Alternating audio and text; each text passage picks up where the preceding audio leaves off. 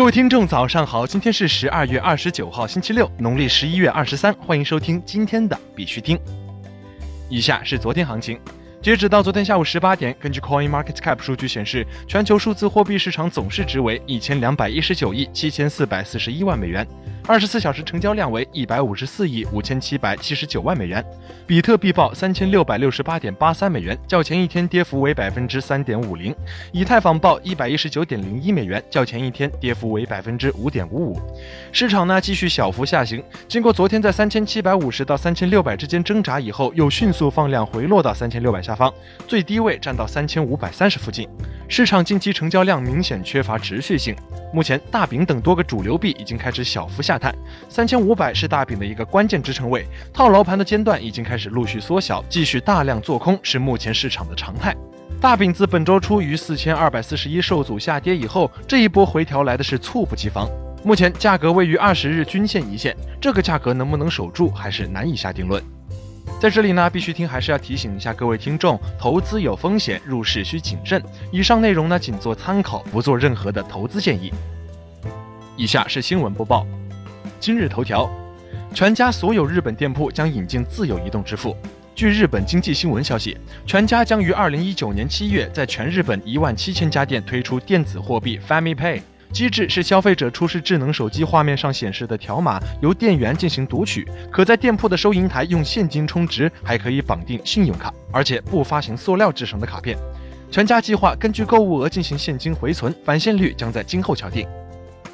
委内瑞拉石油币连连受挫，投资者目前只收到石油币证明。据 Bitcoin Exchange Guide 报道。委内瑞拉总统尼古拉斯·马杜罗自宣布成立国家数字货币石油币以来，一直在推动这项计划的落实，但是一直都没有 Petro 工作原理、如何使用或在何处购买的信息。该国向俄罗斯、阿根廷和波兰提议使用 Petro，但是三国官方都拒绝使用。截至目前，个人和投资者都还没有收到石油币，购买它的用户收到的只是石油币证明。国内新闻：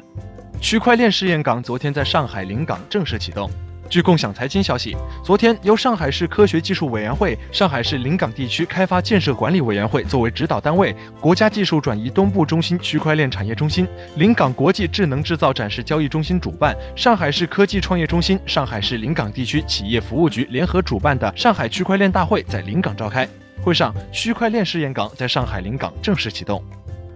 中国银行成立交易银行部，运用区块链等技术推动对公服务转型升级。据中证网消息，中国银行的交易银行服务将秉持科技引领、创新驱动的理念，运用人工智能、区块链、大数据等技术手段，搭建智能化交易银行专属服务平台，实现多渠道接入、统一界面集中展示、模块式服务定制、智能化需求响应，用移动互联赋能银行业务，以线上化、场景化、智能化的服务实现对公金融服务升级换代。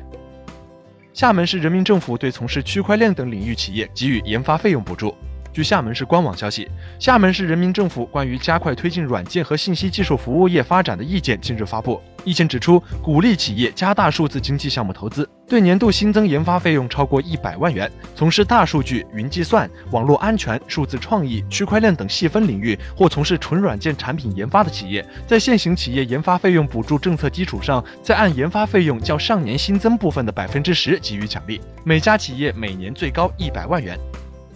杭州互联网法院院长表示，司法区块链平台推动了互联网行为规范化。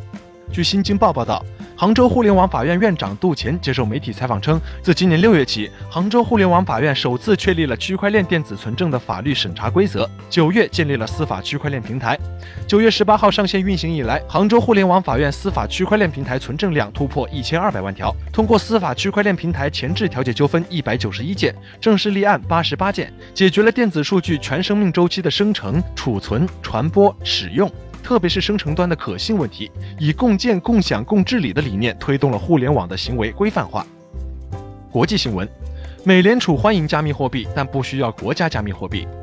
据 DeepLife 消息，根据美联储研究人员亚历山大·贝伦森和费比安·沙尔的一份报告里，各国央行可以创建并发行自己的加密货币，但他们应该对这种货币的重复风险保持谨慎。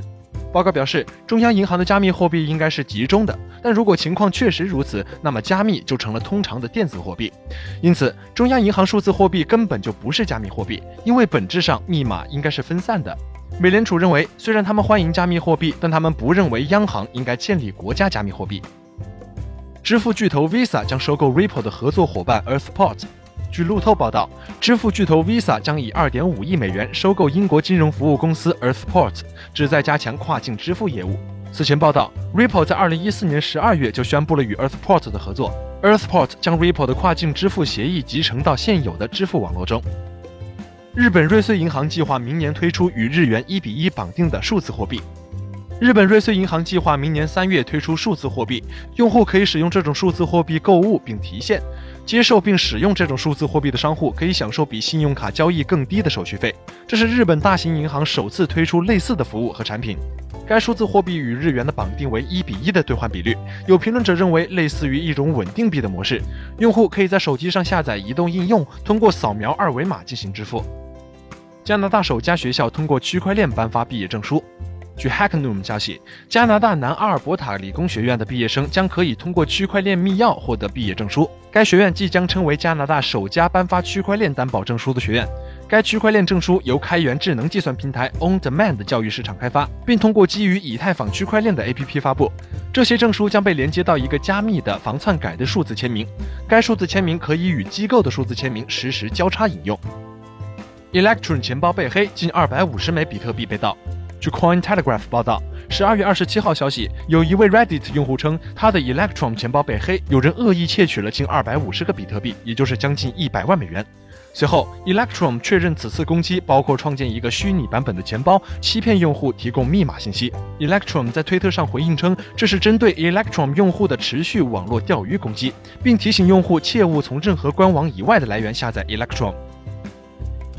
今天的必须听新闻播报就到这里，更多区块链资讯，请关注我们的微信公众号 b i x u t i n g 下划线，也就是必须听的拼音加上一个下划线。最后呢，感谢各位听众的支持，祝大家度过一个美好的元旦假期，我们明年见。